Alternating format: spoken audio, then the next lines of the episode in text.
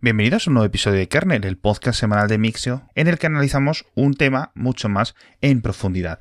Y como ya sabéis, estos nuevos episodios de Kernel están patrocinados por las Philips OneBlade, que son esta nueva y genial, increíble generación de maquinillas de afeitar que tiene la gente de Philips, que están pensadas para un repaso rápido pues, tras la ducha, para aquellos que quieran hacer el repaso diario, o, obviamente también para recortes mucho más profundos que ajenos que quieran perfilarse la barba, es decir, para cualquier tipo de uso. Y como tantas barbas hay como personas, pues tienen un montón de modelos, pero lo bueno es que son todos inalámbricos. La batería dura un montón, 45 minutos, con lo cual nunca va a ser un problema y de verdad que es una experiencia increíble. Eh, a nivel personal, llevo usándolas estas últimas semanas y pues siempre tienes un afeitado súper, súper, súper bueno. Y obviamente pues esto sirve tanto para la cara, para la barba, como para el resto del cuerpo, ¿no? Puedes comprarlas en las webs de Philips, te dejo un enlace en las notas del episodio o las buscas en cualquier comercio electrónico. Y ahora ya sí, vamos con el episodio de Kernel. Bienvenidos a un nuevo episodio de Kernel, el episodio semanal de Mixio en el que nos metemos un poco más en detalle en algún asunto, en alguna noticia, en algún contenido mucho más a explorar, que hay mucho que contar. Y como habréis visto en el título del episodio, vamos a hablar de YouTube DL porque es una especie de pieza de software, de, código abierto que ha estado mucho en las noticias durante las últimas semanas. Y para ello me he traído a su creador, a Ricardo García, para que nos lo cuente en Kernel. ¿Qué tal estás, Ricardo? Hola, muy bien. Buenos días. el otro día me enteré, no sé dónde lo leí, que está eh, un, el, el, artículo tuyo escrito eh, sobre ¿no? tu experiencia con YouTube DL, etcétera, a lo largo de los años, y dije yo, pero este tío es de Asturias, y me quedé sí, sí. completamente descolocado. bueno, primero, agradecerte en nombre de los oyentes, en nombre de la humanidad, haber creado esta herramienta porque está dentro de un montón de aplicaciones, dentro de un montón de software que a lo mejor usamos todos los días y no nos damos cuenta, ¿verdad? Pues no lo sé, la verdad es que yo lo uso siempre, siempre que lo he usado, lo uso directamente. Eh, me gusta usar los programas de línea de órdenes, pero sí, sé que hay mucha gente que lo usa y basta ver el, número de estrellas de gente que le ha dado la estrellita en, la página de GitHub para darse cuenta de que debe de estar usándolo muchísima gente y a, pesar de que ya no soy el mantenedor, que lo dejé hace unos cuantos años, la verdad es que siempre me llena de, orgullo saber que hay mucha gente a la que le resulta increíblemente útil y pues siempre es un motivo de orgullo saber que, oye, que esas cosas, una, una pequeña cosa que uno ha creado sin, sin, intención de que se vuelva popular, sin intención de ser revolucionario, en realidad acaba usándolo un montón de gente. Así que para mí es un orgullo ah, haberlo creado. Sí, la magia del software libre, del código abierto, de verdad, es que la gente no lo, no lo acaba de comprender. ¿Cuántas de estas, como dices tú, una pequeña cosa, lo hice sin intención, ¿no? Sí, sí, sí, sí. Acaban cambiando el mundo en algunas ocasiones. Efectivamente, efectivamente. Eso es. Pues bueno, bueno, eh, cuéntanos un poco, porque YouTube eh, para muchas personas, por ejemplo, para mis hijas, es algo que existe, no sé, como la atmósfera, los coches, los edificios, es algo que existe, ¿no? Toda su vida ha existido YouTube. Pero los que recordemos el Internet pre-YouTube y lo, incluso los primeros años de YouTube, ¿no? Que era una web ahí en la que ibas, veías algunos vídeos, unas tonterías, etcétera. Sí. Pero, oye, había una época antes, ¿no? Y YouTube en sus primeros años, pues no era el gigante hegemónico que vemos hoy en día ¿Cómo decidiste crear y sobre todo por qué? Bueno, pues eh, más o menos la historia del programa de YouTube DL comienza en, más o menos en el año 2006 aproximadamente, que es mm, hace bastante tiempo y además eh, es cuando YouTube ya había empezado a ser un poquito popular porque se hizo popular muy rápido. No sé si se lanzó en 2004 o 2005 y en 2006 ya era súper popular porque era yo recuerdo que en la era pre-YouTube eh, o pre-YouTube, como lo quieras decir, eh, eh, era muy, muy difícil, era muy complicado compartir vídeo por Internet. Es decir, tú tenías una web y querías publicar un vídeo, querías publicar contenido en vídeo y siempre era pues un rollo. ¿Por qué? Pues porque los vídeos ocupaban mucho espacio, no eran fácilmente visualizables, había un montón de, de códex diferentes, en qué formato lo subo, el navegador no lo reproduce. Era un auténtico problema. Y yo creo que YouTube vino a resolver ese problema de que tú podías, utilizando YouTube, subir cualquier contenido en vídeo. Y entonces lo podía disfrutar cualquier persona que tuviera instalado un navegador con el eh, plugin de Adobe Flash que en realidad en aquella época era bastante frecuente tenerlo. Entonces solucionó un problema yo creo que bastante gordo. Sí. Y más o menos eh, el problema por lo que surge YouTube DL es porque eh, en aquella época yo vivía en una, en una zona en la que había muy mala cobertura de, de ADSL y de Internet. De hecho, por aquel entonces yo accedía a Internet con un modem tradicional de los de toda la vida, de los que hacían ruiditos que se ven a veces por en películas y, y, en sitios así. Y, y el, era un modem, pues en realidad era un modem 56K, pero mi conexión era tan, tan pésima, los, los cables eh, llegaban eh, tan mal, digamos, eh, la distancia a la centralita era tan larga que para poder utilizarlo de forma estable sin que se me cortara cada poco, lo tenía que poner a 33,6, que era todavía más, más lento. Así que acababa accediendo a Internet a una eh, velocidad de 4 kilobytes por segundo aproximadamente. Era, era mi típica velocidad de descarga. Con lo cual, pues, si te imaginas, pues intentar ver un vídeo en streaming eh, con esa conexión era, era imposible. Entonces, lo que tenía que hacer era entrar en la página de YouTube, dejar que el vídeo cargase durante mucho rato y luego por fin podía darle a, reproducir. Pero bueno, yo realmente no era capaz de cargar el vídeo sobre la marcha para verlo como haría cualquier persona que entra. Te dan el enlace de YouTube, pinchas en play y ves el vídeo. Pues eso para mí era imposible.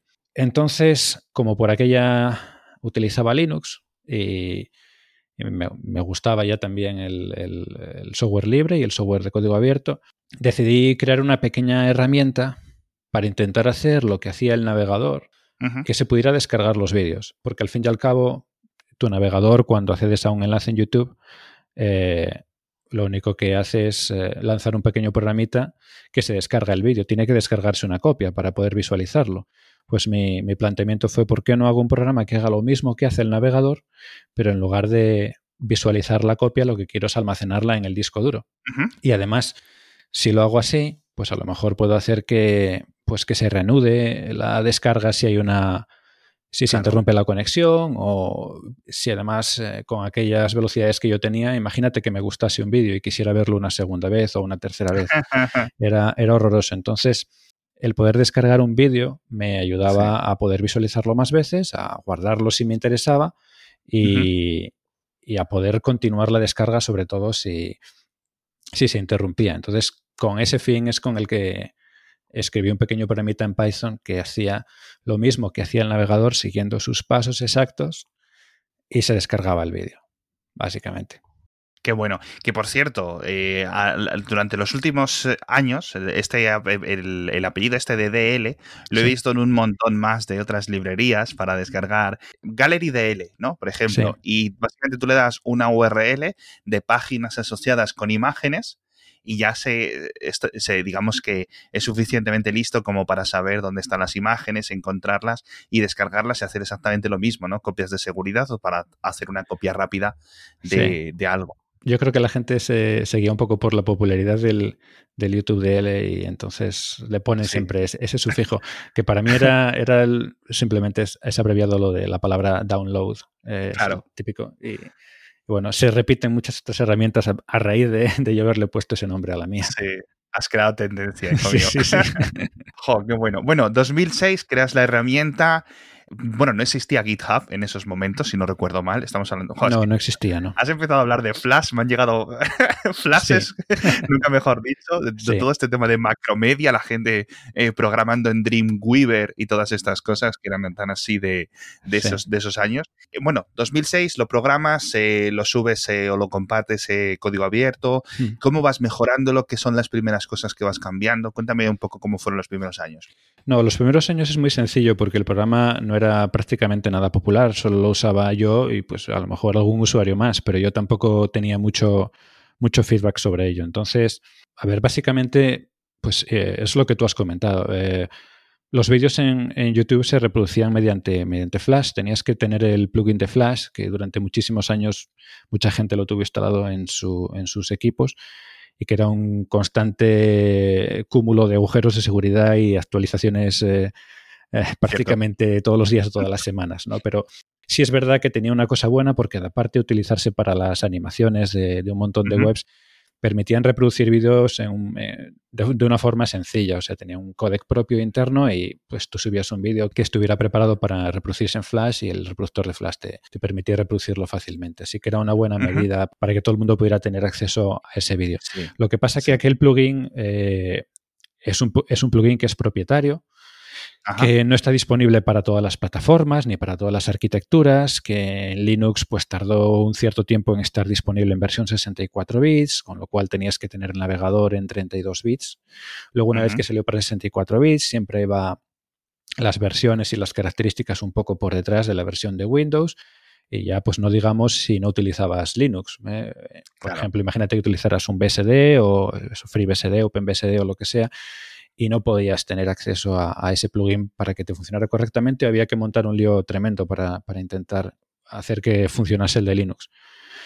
Entonces, claro, eh, ahí la, ventaja del YouTube de él es eh, que tú, mediante software que era completamente libre y de línea de órdenes y muy sencillo de utilizar, podías descargarte el, vídeo. Esa era, esa era la gran ventaja.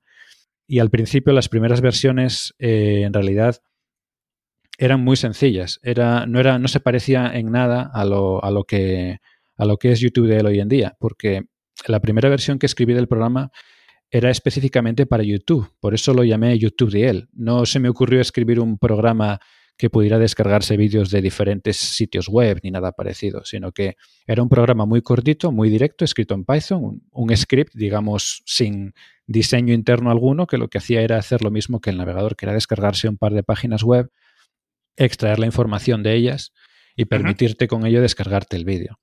Y lo que hice fue, una vez que lo tenía escrito y que ya vi que funcionaba bastante bien, lo subí al espacio web que me daba mi, mi, mi proveedor de acceso a Internet, de cuando los proveedores de acceso a Internet, además de darte una dirección de correo, te daban un pequeño espacio web de 5 megas, de 10 megas, donde podías subir algún ficherillo por FTP para tener ahí tu página web personal en Internet. ¿no? Lo que hoy en día la gente hace con Facebook, pero antes estaba más descentralizado. ¿no? Eh, y entonces lo subí ahí, lo subí ahí porque como tú has mencionado, eh, no existía GitHub en aquella época. La alternativa típica que la gente utilizaba es una web que hoy en día se usa menos, que se llama SearchForge, y que era, era bastante, era un rollo utilizar SearchForge, porque, digamos, era un, era una web muy popular donde la mayor parte de gente que tuviese un programa de código abierto lo, subía allí, había, había, un montón de proyectos allí, pero eh, para dar de alta un proyecto había que rellenar un formulario bastante grande indicando cuál iba a ser el nombre del programa, el nombre del proyecto, para qué servía, en qué categorías iba a estar. Luego, una vez que te, alguien revisaba manualmente ese, ese formulario, te daban de alta el proyecto, por fin podías subir el código. Y claro, eh, un proceso de intentar eh, subir un programa eh, de código abierto que habías escrito a, Internet se convertía en un proceso a lo mejor de, un día para otro, tener una pequeña espera, tener todo eso. En ese, en ese aspecto, posteriormente GitHub fue mucho más, más amigable y más fácil que la gente subiera las cosas. Así que en esa primera época, pues a mí me daba un poco de rabia, me, me parecía un poco Ah, digamos, un poco rollo subir el contenido a SourceForge y por eso decidí que para este pequeño programita que no iba a ir a ningún lado, pues lo mejor es que solo subiera a mi espacio personal en el ISP y ya está. y así terminaba mucho más rápido. Eh, a partir de ahí sí que despegó un poquito. Digamos, la, donde empezó a ser un poco popular es cuando una página web bastante popular que había en aquel momento, que era linux.com, que tenía artículos de noticias relacionadas con el mundillo de Linux, pues uno de los editores de linux.com se fijó en el programa y escribió un artículo en el año 2006 sobre, sobre él, sobre unas, unas instrucciones básicas, comentar su uso, digamos, darlo un poquito a conocer. Y a partir de ahí sí que empezó a tener un poco más de, de tracción Sí. Eh, empecé a recibir algunos correos de alguna gente que me pedía pues que tuviera alguna característica eh, extra, si se podía, pues yo qué sé, descargar el título de esta manera o de esta otra, o nombrar el vídeo de, un cierto modo o de otro, bueno, pequeñas, pequeñas cosillas, ¿no? Y también empezó la gente a pedirme si podía hacer que el programilla se descargara vídeos también de, otras webs. Eh, yo alguna vez puntualmente concedí el, el deseo ese pero lo hice creando programas separados, porque como el YouTube de él era tan sencillito, era tan directo, tan pequeño, yo digo, nada de esto de lo que hace el programa es, aprovechable para otra web. Eh, entonces, todo, es, todo el código es particular de YouTube. Entonces, eh, yo lo que hacía era creaba pues algún otro programa que se, llamaba pues de otra manera, en vez de YouTube DL, pues a lo mejor se llamaba Metacafé DL o cosas así, y se descargaba el vídeo. Oh, Metacafé, tío, qué fuerte. Metacafé, de cuando, de cuando se llevaba también, que era un poco competidor de YouTube. Sí, sí, sí. Y luego ya, pasado un poco de tiempo, sobre el año 2008, creo que no te creas que me acuerdo de estas fechas, simplemente como escribí. No, estoy viendo el artículo de linux.com ahora mismo mientras hablamos, lo, he, buscado, lo voy a dejar enlazado en las notas del episodio. Sí sí, Es que en realidad ya te digo que cuando escribí una recopilación de los hechos tuve que yo mismo repasar las fechas porque no me acordaba de cuándo había hecho ninguna de estas cosas. Pero sí que, me, sí que veo que más o menos fue sobre el año 2008 cuando dije que después de tantas peticiones de que la gente me pidiese un montón de, o sea, un montón de veces compatibilidad con este sitio web, con este otro, con lo que sea, decidí que, aquello tenía que, que, acabarse y digo, bueno, voy a tener que hacer un pequeño programa que sea no tan pequeño, un poquito más complejo, pero que esté preparado ya de, digamos, de, salida para soportar varios sitios web y que sea fácil añadir soporte para sitios web nuevos. Y eso es cuando en el año 2008 más o menos reescribí el programa completamente de cero con un pequeño diseñito, diseño interno que me permitiera añadir sitios web nuevos de una forma bastante sencilla. Claro. Entonces es cuando sí que lo empecé a subir a, no a GitHub en aquella época, sino lo, lo subí a, a Bitbucket, que es también competidor de, GitHub, que en aquella época solo daba soporte a repositorios de Mercurial en lugar de Git. Y más o menos pues lo subí ahí. Lo subí allí porque eh, en aquella época es verdad que Git ya era bastante popular, pero todavía no, estaba decidido del todo. Yo en mi opinión, cuál de los dos iba a ganar la guerra del sistema de control distribuidos y a mí me pareció que, que Mercurial era, era una mejor opción, me gustó más, probé los dos y entonces como decidí utilizar Mercurial para, para eh, gestionar el código fuente de mi, de mi nuevo proyecto que había empezado a reescribir, pues eh, decidí que tenía que subirlo a Bitbucket, pero bueno, podía haberlo subido a Bitbucket o GitHub o cualquiera de las dos hubiera sido, hubiera sido lo mismo, la verdad. Y, nada, a partir de ahí pues ya eh, se hizo todavía más popular porque la gente ya podía contribuir un poquito más, hasta que más o menos lo dejé pues sobre el año 2000.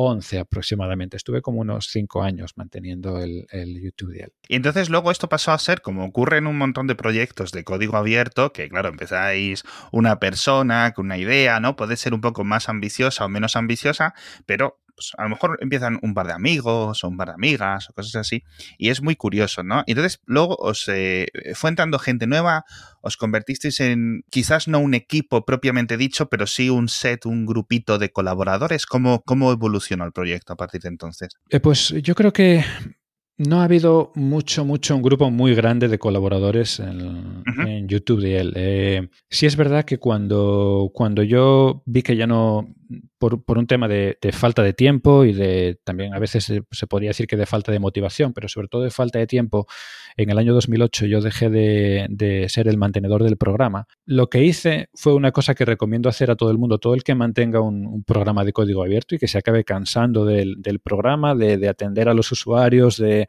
arreglar problemas y dice, bueno, lo quiero dejar, no, no, no quiero hacer nada más. La mejor transición que se puede hacer es si tienes el programa en GitHub, hacer lo que hice yo, que es buscar a alguien que te dé contribuciones habituales, ¿vale? Alguien que, tú puedas ver que, escribe buen código, que te gusta lo que hace y que habitualmente te envía pull requests y te envía cambios nuevos y funciona bien. Y a esa persona le puedes dar acceso de, de commit al repositorio. Y eso es lo que yo hice. Pues con un chico que, que trabajaba muy bien, que se llama Philip Hagemeister, le di acceso de commit al repositorio de GitHub y le dije, bueno, a partir de ahora esto es tuyo. Yo puedo hacer algún, eh, alguna cosilla que me pidas, si quieres que dé acceso a más gente, si quieres eh, que haga, digamos, alguna tarea puramente de gestión, me pides y yo la hago. Pero a partir de aquí el, programa es tuyo, este es tu mantenedor. Y luego, pues eh, sí que es verdad que este chico se juntó con algunas otras personas y fue pidiéndome poco a poco que diera acceso de commit puntualmente a alguna personilla más, ¿no? Alguna, algún desarrollador más y se llegó a formar pues un pequeño grupo de personas que para mi sorpresa y sorpresa muy agradable, pues hicieron todavía más popular el programa, se involucraron mucho en el, en el proyecto, invitaron a participar a un montón de gente y nada, pues es un pequeño grupo de personas que se juntó ahí, junto con un montón de colaboradores puntuales externos que suele ocurrir en los programas de, código abierto, en los proyectos populares, donde tienes pues miles de contribuciones, de a lo mejor de gente que solo te envía una cosa, pero bueno, son, son cientos de personas y todas esas cosas suman muchísimo, muchísimo valor y muchísimo código y, muchísimas características nuevas, ¿no? Y mejorando el programa. Así que más o menos es así como ha ido funcionando. Es decir, en mi época, en los cinco primeros años, estaba yo prácticamente solo, con alguna pull request, pero ya cuando yo pasé el testigo a, los siguientes mantenedores, ya ellos se organizaron y formaron un pequeño grupito. Más o menos hasta, hasta el día de hoy. Hay gente que va y viene, es decir, pues el, chico este, Philip Hagemeister, ya dejó también de ser mantenedor hace unos cuantos años, pero le pasó el testigo un par de ellos más, pues otro se fue, otro no sé cuánto. Entonces hay un pequeño grupo de mantenedores, no muy grande, y sobre todo gente que va y viene y que tiene acceso de commit o, que lo pierde o que lo que sea, ¿no? Pero bueno, muy bien. Sí. Estoy viendo ahora mismo la lista de autores, ¿no? Del equipo núcleo y cosas así, y, el historial, y salís aquí todos. Vamos a dejar, como te decía antes, enlaces en las notas del episodio por todos los que querráis saber un poco más, pues aparte de lo que cuenta Ricardo, cómo ha evolucionado un proyecto que comenzó con una semillita tan pequeña y que poco a poco ha ido creciendo a esto, ya digo, es una librería que sigue estando escrita en Python, como tú lo comentaste, eh, sigue siendo yo creo que muy, muy, muy popular, ya digo, como librería inicial, librería que está presente en, un montón de, a lo mejor aplicaciones que, no lo vemos, ¿no? A pesar de, haber comenzado como una línea de comandos. Y claro, todo este tema de YouTube DL, eh, de las últimas semanas ha vuelto un poco, ha llenado un montón de titulares por una demanda de, la, de los estadounidenses, de los abogados estos de las discográficas. Sí, y todo esto. Son las discográficas, la RIA, la RIA, sí. fue muy curioso porque decíamos, pero ¿por qué estas? O sea, es que no, no, entendemos por qué la carta, por qué de repente GitHub ha eliminado esto, no entendíamos nada de la demanda. ¿Cómo se vive desde dentro ese, esa carta esas últimas semanas? Bueno, no hay, no hay mucho que te pueda, que te pueda contar, eh, porque ya sabes que estas negociaciones con, abogados, se puede decir, no, no puedes contar esto fuera, no puedes hacer eh, nada de esto tal, porque si no pierdes el privilegio eh, abogado-cliente, etcétera, etcétera. ¿no? Pero sí que te puedo decir que yo a nivel, a nivel personal me pilló por sorpresa, porque yo ya estaba desligado del proyecto, aunque sí que he tenido, pues, eh, sí que eh, en los últimos años he estado ligado hasta cierto punto en el sentido de que, bueno, he estado ahí para administrar ciertas cosas, para cuando alguien me hacía una petición para, algún tipo de, gestión a nivel de proyecto muy pequeña, pero nada de contribuir, nada de código, nada de, de la página web, prácticamente nada, nada. O sea, no he hecho nada, si, tú miras la lista de commits en el proyecto, verás que lo mío se acaba más o menos en 2011 y luego hay dos o tres commits más puntuales para alguna cosilla, pero prácticamente nada. Lo que pasa que sí es verdad que cuando se produce esto, pues oye, pues los mantenedores, el grupo de mantenedores actuales manda un correo y dice, oye, nos está pasando esto para que todo el mundo esté alerta y, sepa qué es lo que está ocurriendo. Y a mí me pilló bastante de sorpresa, la verdad. Y cuando leí la carta de la, de la RIA, la carta que había enviado la, la Recording Industry Association of America, o sea, la, equivalente a la SGAE española, pues en América. Pues había enviado una carta en la que decían que YouTube de él obviamente estaba diseñado para descargarse música, para que la gente pirateara la música y para que la gente la compartiera y la distribuyera de forma ilegal. Y a mí me, todo aquello me sonaba completamente extraño, la verdad, porque no era ese ni mucho menos el propósito de la herramienta. Aunque es cierto que se pueden descargar vídeos musicales igual que, ellos pues ponen el... Si, si alguien sube un vídeo musical a YouTube, pues el objetivo de YouTube de él es que se pueda descargar cualquier vídeo que esté subido a YouTube y lógicamente pues si hay un vídeo musical se podría descargar un vídeo musical. Claro. Pero no es ese el objetivo de la herramienta, yo creo que nunca lo ha sido y como explico habitualmente pues siempre suelo decir que para mí el YouTube de él es una herramienta que proporciona acceso offline a vídeos que ya están disponibles para el público en general online. Es decir, tú entras en YouTube claro. y puedes ver cualquier vídeo que esté ahí en YouTube, ¿verdad? Bueno, pues si puedes verlo, YouTube ya te permite descargarlo para que puedas tener acceso a él offline, pues por lo que sea, por si a lo mejor quieres verlo en un avión, o quieres verlo en un viaje largo, o quieres verlo en el extranjero, o quieres verlo en un sitio donde no tienes buena cobertura. Entonces, eh, la petición de la RIA, pues a mí me, resultaba pues bastante chocante, eh, sobre todo además porque decían, ellos eh, el punto desde el de vista suyo, desde el que atacaban a la herramienta, era que, permitía descargar vídeos musicales y que además promocionaba su uso para para, para, descargar vídeos musicales, como que se promocionaba la herramienta ella misma para eh, tener ese fin. Y básicamente no era así, porque además ellos decían que en la documentación de la herramienta se indicaba cómo descargar y extraer el audio de vídeos musicales. Y en realidad cuando uno entraba en el detalle veía que no, no es así, sino que eh, lo que ocurría es que la herramienta en uno de los ficheros del código fuente tenía pruebas unitarias, que son una prueba unitaria para que, para los que no lo sepan, pues es una pequeña prueba, un trocito de código que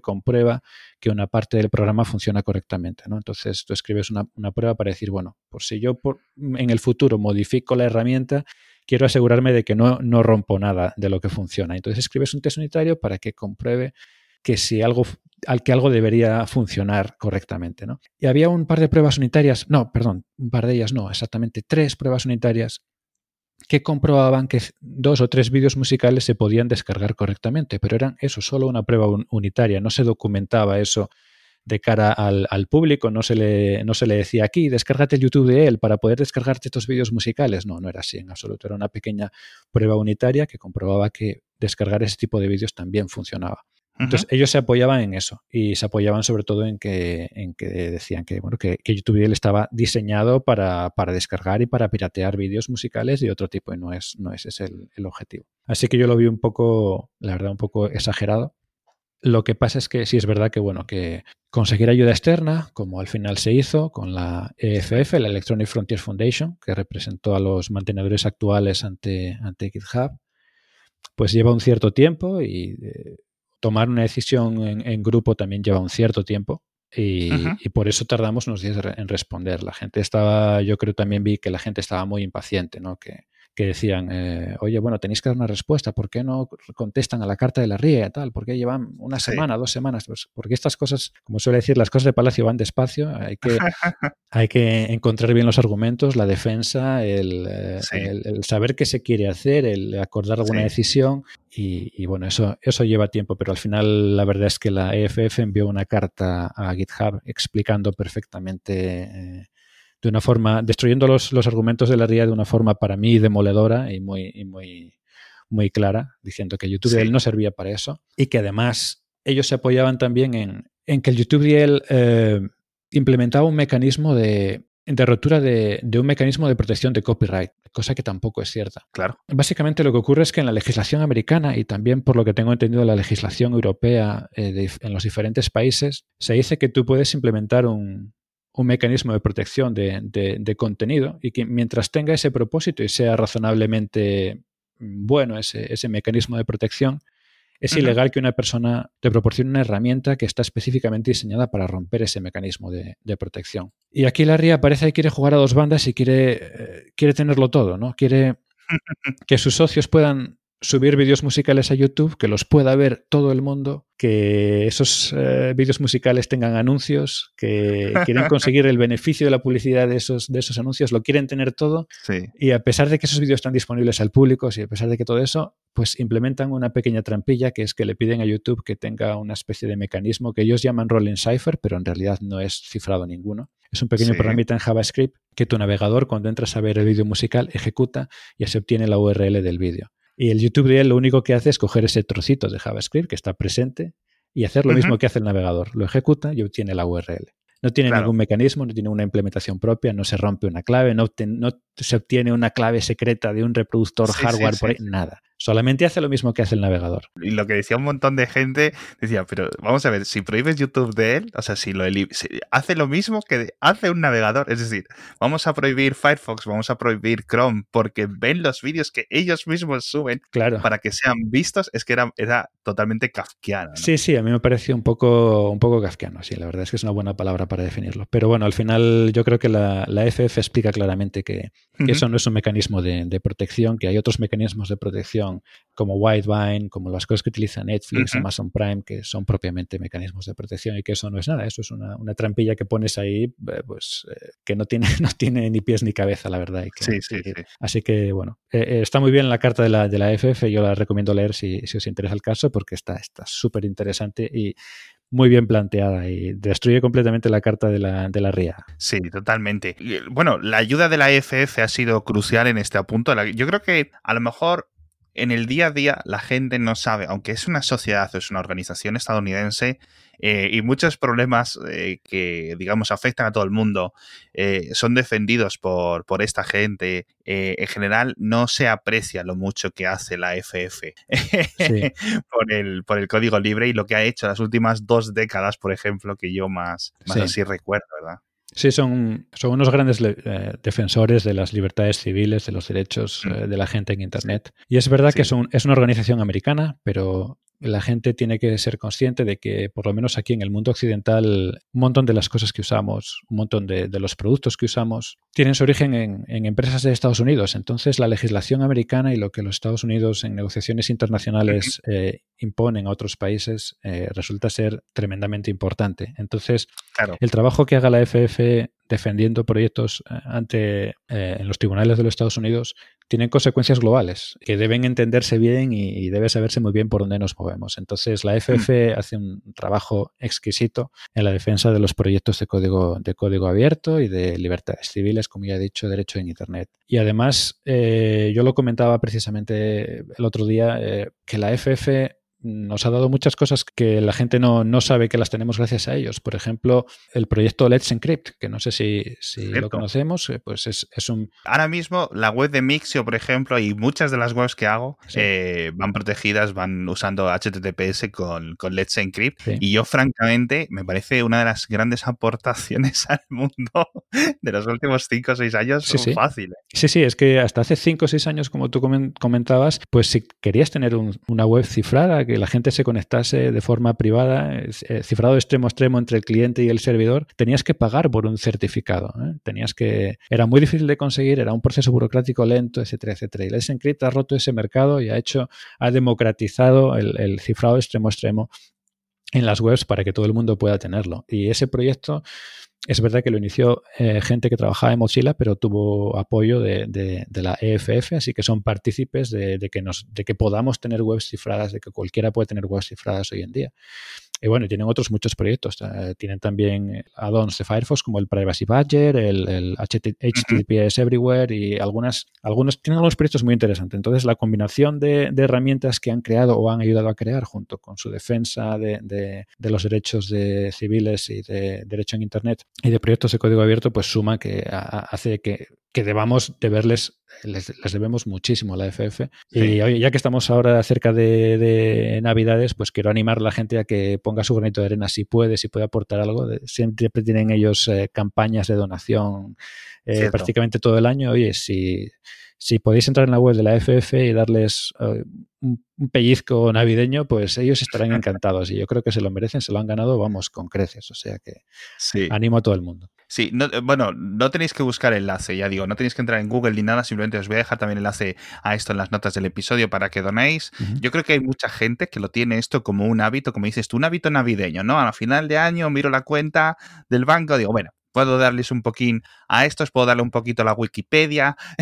Sí, sí, sí, son servicios así un poco, o, organizaciones que, bueno, a Wikipedia, a Wikimedia realmente, ¿no? Sí. En los que yo creo que es ya tradición para un montón de, de, personas hacerlo. Quizás algunos lo hagan todos los meses con una donación recurrente, pero yo creo que, yo creo que es algo que deberíamos de pensar y haces muy, muy, muy bien en recordarlo, Ricardo. Gracias. Jo, eh, historia fascinante, lo de YouTube DL. 15 años casi de, de, básicamente, es que es increíble, es, increíble de verdad, todo, todo el, una historia vista en retrospectiva, ¿no? Cómo comenzó con esta semillita y cómo ha acabado siendo defendida en uno de los grandes casos, yo creo, de, de la FF y de, porque, joder, incluso te diría que volvió a resucitar un poco las llamas estas, ¿no? De la lucha del pequeño contra el grande, de las estas batallitas de Hollywood y de las discográficas contra el internet y no sé qué, no sé cuánto. Sí, sí. Dábamos por hecho un poco como que algunas cosas, algunas batallas las habíamos perdido, algunas cosas las habíamos ganado, pero ya no son estas cosas de las batallas típicas de eso de hace 15, 20 años, a lo mejor 12 años, que leíamos eso en barra punto, en slash dot y en los IRCs y cosas así, y todos nos poníamos, ¿no? Nos veníamos muy arriba, ¿no? Con estas batallas digitales. Bueno, Ricardo, de verdad, eh, primero agradecerte venir al programa. Yo creo que los oyentes han aprendido, han podido ver de primera mano cómo cómo es crear un proyecto eh, con tanta repercusión y sobre todo también volver a agradecerte la, creación inicial de YouTube DL, el, que a lo mejor tú dices, bueno, si no lo hubiera hecho yo, lo hubiera hecho otra persona, ¿no? Porque a lo mejor tú lo ves como algo obvio, pero alguien tiene que ponerlo, ¿no? Alguien tiene que, que hacer el primer, el primer paso. Sonó la flauta, fui yo. Eh, muchas gracias sobre todo a los usuarios que, son los que lo han hecho popular, así que yo encantado. Así que os animo, de nuevo, si sois desarrolladores y tenéis alguna cocina así puesta, algún programilla que uséis vosotros en el día a día para automatizar cualquier cosa, compartidla, compartidla porque nunca sabéis si a lo mejor dentro de 15 años eh, os denuncian también la gente de la RIA y os tiene que defender la FF, pero al menos tenéis una buena historia que contar a vuestros nietos dentro de unos años. Seguro. Bueno, muchísimas gracias. Muchas gracias a ti. Y nos vemos en el próximo episodio de Kernel con muchas más entrevistas, muchas más cosas interesantes. Hasta la próxima semana. Hasta luego.